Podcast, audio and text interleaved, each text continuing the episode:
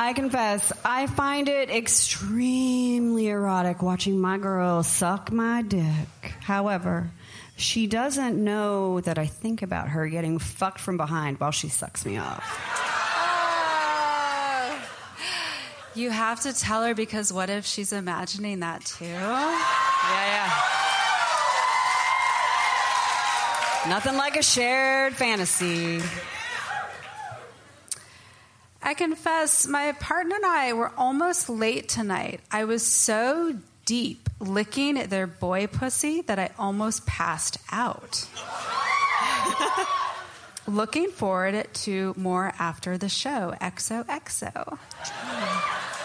I like how you guys send each other messages from up here. Yeah. But also, don't pass out. Can you make sure you like eat and don't drink a, don't drink a lot of booze tonight? Because like I want more to that story. Yeah. Come back next time and and uh, finish. Well, finish tonight, obviously.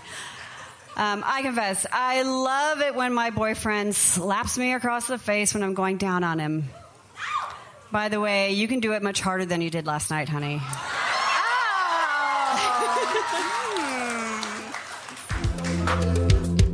Sex.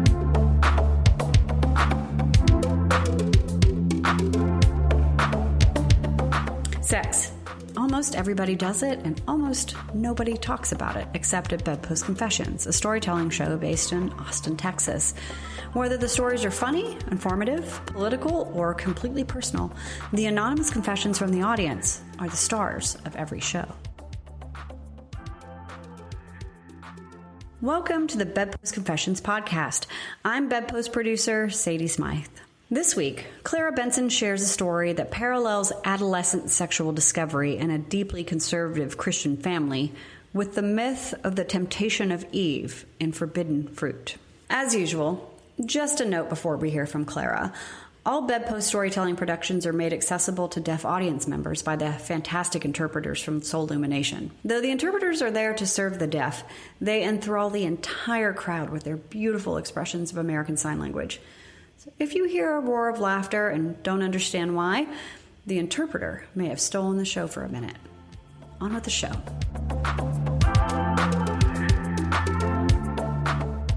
According to the rules of polite conversation, there is no faster way to make someone look for an exit route than to mention the fascinating dream you had last night. No one wants to hear about your dreams except for you and maybe, maybe your therapist. And, and I say this because, of course, um, I am preparing to tell you about one of my recurring dreams. And it's important for me to know, for, for me, that you know that I am self aware. It will be brief, I promise. I'm going to tell you about snakes. So, I've been dreaming about handling snakes for over a decade. Sometimes the snakes are slithering through the background in bit cameos, but most of the time I'm actively holding them. Sometimes I'm holding several. It isn't a phobia thing, not afraid of snakes. In the dreams, I recognize the dangers of being bitten, but I feel compelled to make contact anyway. For the longest time, I did not think about the interpretation too deeply. I thought maybe it was a natural byproduct of a former Pacific Northwesterner living in Texas for 15 years. And don't all, whew, don't all former transplants go through a rattlesnake phase on their way to full boot wearing, taco eating assimilation? Or, since you're probably already thinking it, I guess there's the more obvious dreams.com interpretation, which states that snakes often represent the phallus. So you can make of that what you will.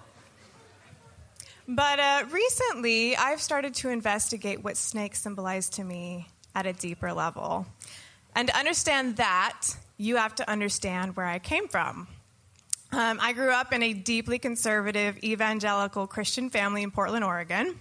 Uh, our household hierarchy was very traditional with my father at the top, then under him, my, my mother in the role of submissive, long suffering wife. Uh, we attended a televangelist megachurch three to five times a week. We did. We believed in angels, demons, and divine healing. We believed the earth was 6,000 years old. My brother and sisters and I were homeschooled all the way through high school graduation primarily for religious reasons. So, within this intense religious context, snakes have a very specific symbology that goes all the way back to the origins of Christianity. In the beginning, God created the heavens and the earth. You did not think you were going to hear Bible verses tonight at bedpost, did you? well, if you've forgotten or never had the pleasure of Sunday school lessons, the snake story goes like this God creates a perfect planet and installs the first man and woman. He tells Adam and Eve they can walk around naked and have complete dominion over the earth forever, just as long as no one eats fruit from this one tree, called the tree of the knowledge of good and evil, which will cause death. Eve promptly checks out the tree, and she meets the devil in the form of a, a snake. So the snake tempts Eve, telling her she will not actually die if she eats the fruit, that in fact she will gain the powers of God, including knowledge. She eats the fruit. And she gives some to Adam, who also eats it. God finds out and says, Seriously, you had one job. and this is how suffering is introduced to humanity through the weakness and disobedience of the first woman who ate a piece of forbidden fruit on a reptile dare. Anyway, as a, as a young Christian girl, the threat of the snake loomed large, partly because there was still a lot of forbidden fruit to be resisted. One fruit in particular was more forbidden than all the rest, and that was sex. I don't remember my parents explicitly driving that message home. It was more like I picked it up through Christian osmosis. A thousand subtle religious cues that gradually formed a vague impression of something monumental and dangerous. Of course, even at an early age, I was curious.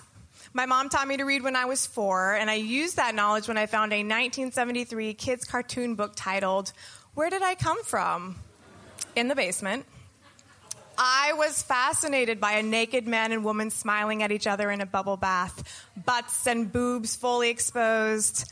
The characters seemed comfortable, happy even, which was bewildering.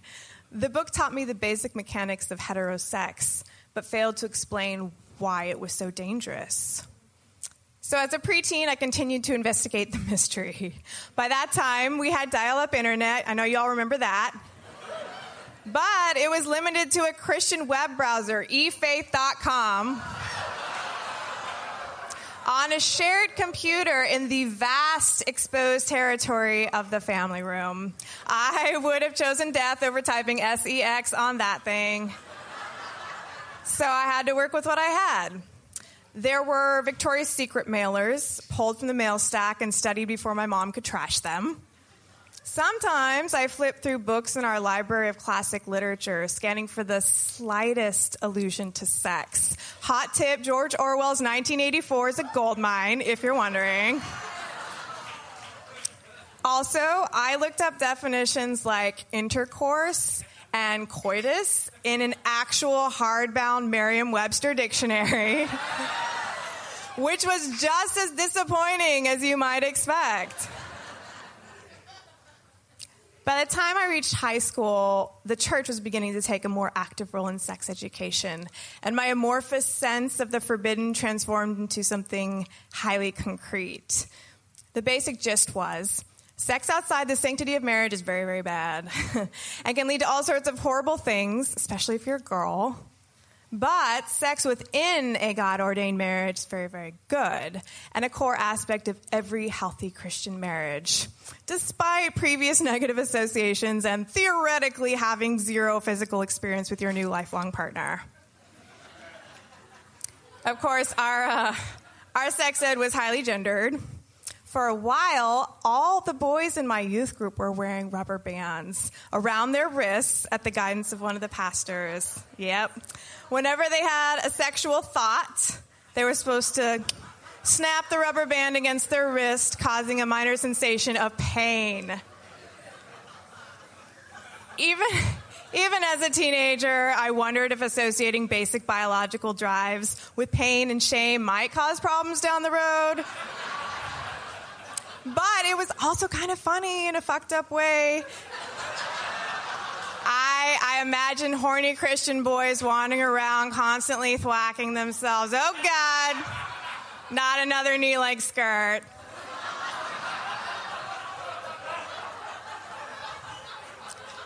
Girls did not have to wear rubber bands. Um, I guess it was assumed that we didn't have sexual imaginations, which was so wrong.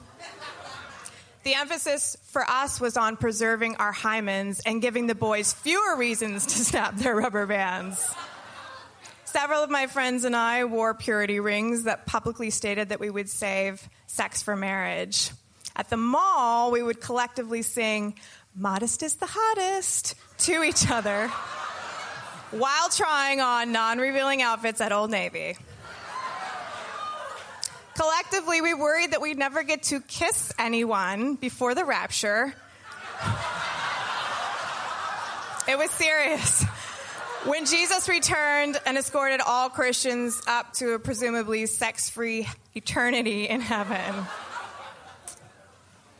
So, as one of those modest girls who wore a purity ring, you might assume that I would remember the first time I bit into that forbidden fruit. But the truth is, I do not remember the first time I had sex. By the end of high school, I could no longer ignore the growing doubts I had about fundamental Christianity. At that time, I met a boy who, like me, was trying to extricate himself from the church. I was 18, he was 23. We recognized the mutual skepticism in each other's eyes from across the pews and we found it extremely hot. We started secretly dating in a sort of purgatory state, not fully out of the megachurch community, but not fully in either. And of course, this made the subject of carnal knowledge highly fraught. It's definitely on our minds. Uh, but of all the biblical sins, greed, murder, coveting thy neighbor's ox,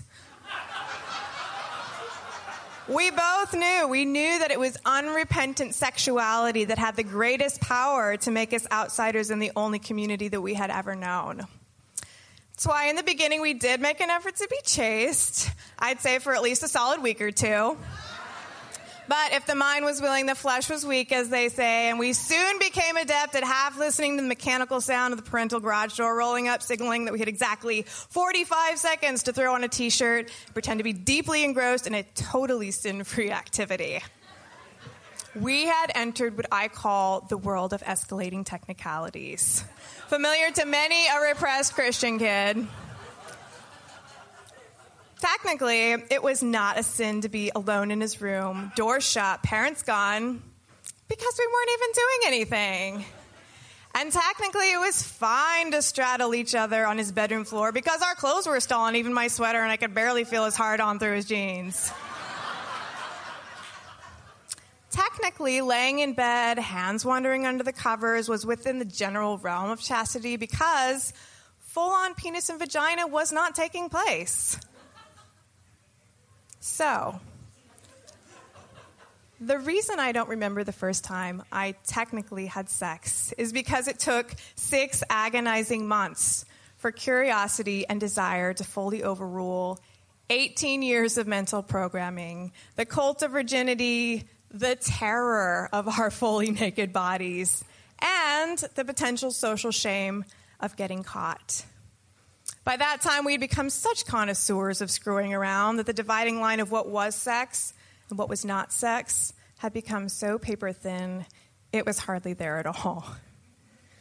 I do not remember a single definitive act. There was no moment when virginity was lost. What I do remember is a continuum of sexuality and a slow but conscious choice to reach for that forbidden fruit. Now, as an adult, I can look back through an updated lens.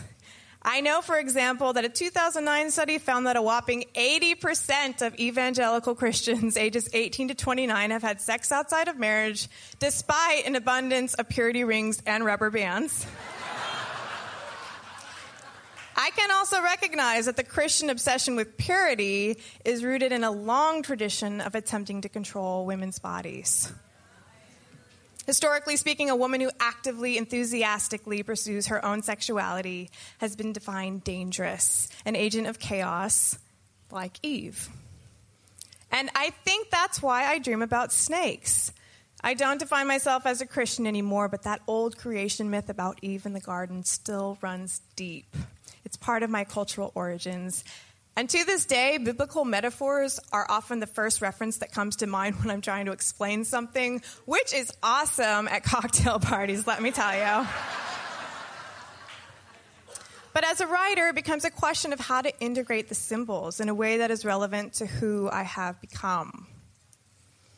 So recently, I've returned to that garden, to my origin story.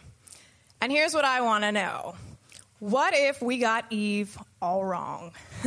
what if listening to the snake and eating the forbidden apple was not the event that ruined the perfection of the world, but actually the first recorded act of patriarchal rebellion?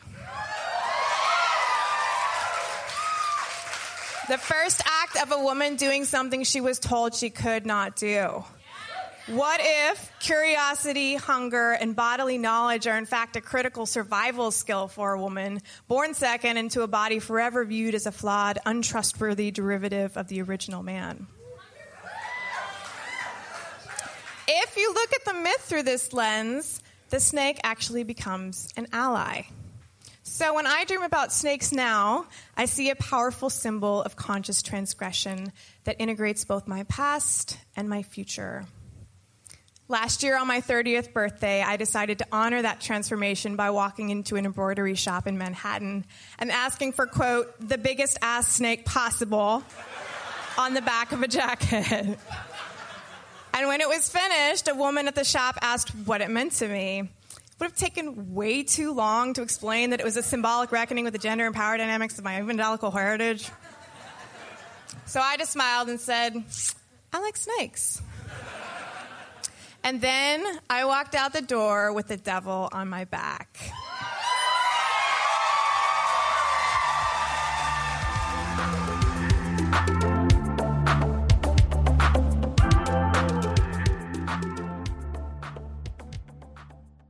Clara Bensen is an author and visual artist. Interests include experimental photography, performance art, intersectional feminism, flora, Flannery, land art, and morbid humor. Her travel memoir, No Baggage, has been translated into 14 languages, garnered international press, and has been optioned for a film by New Line.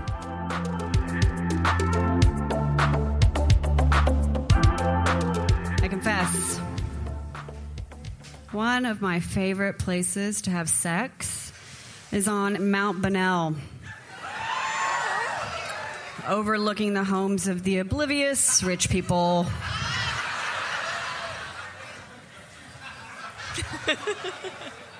or not so oblivious. Aren't they like rich people really into like telescopes and stuff? hmm. I confess, I'm here with someone I've had countless sex dreams about, but they don't see me that way. Frown face.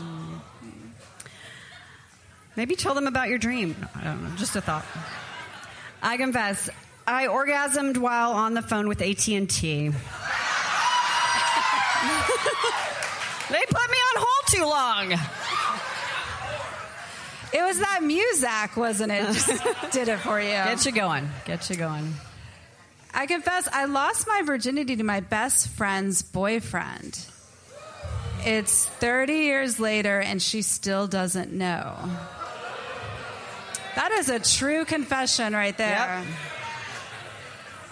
Maybe just keep that one to us. I confess. One of my children came home unannounced while we were having an orgy. Um, I'm not sure how much she really knows, and I'm afraid to ask her.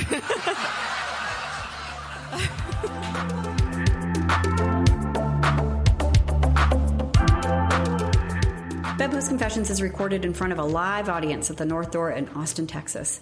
To support the show, consider purchasing an I Confess t shirt, tote, or journal, all available at bedpostconfessions.com. Follow at Bedpost Confessions on Instagram and Facebook for more audience confessions and for all up to date information on our live performances. Bedpost Confessions is produced by myself, Sadie Smythe, and Miranda Wiley. Our podcast production team is Mariah Gossett and Mike Moody and Permanent Record Studios. And we want to hear from you. Leave us a little review on Apple Podcasts, like this one from Yes Please. Quote, the best sex storytelling show.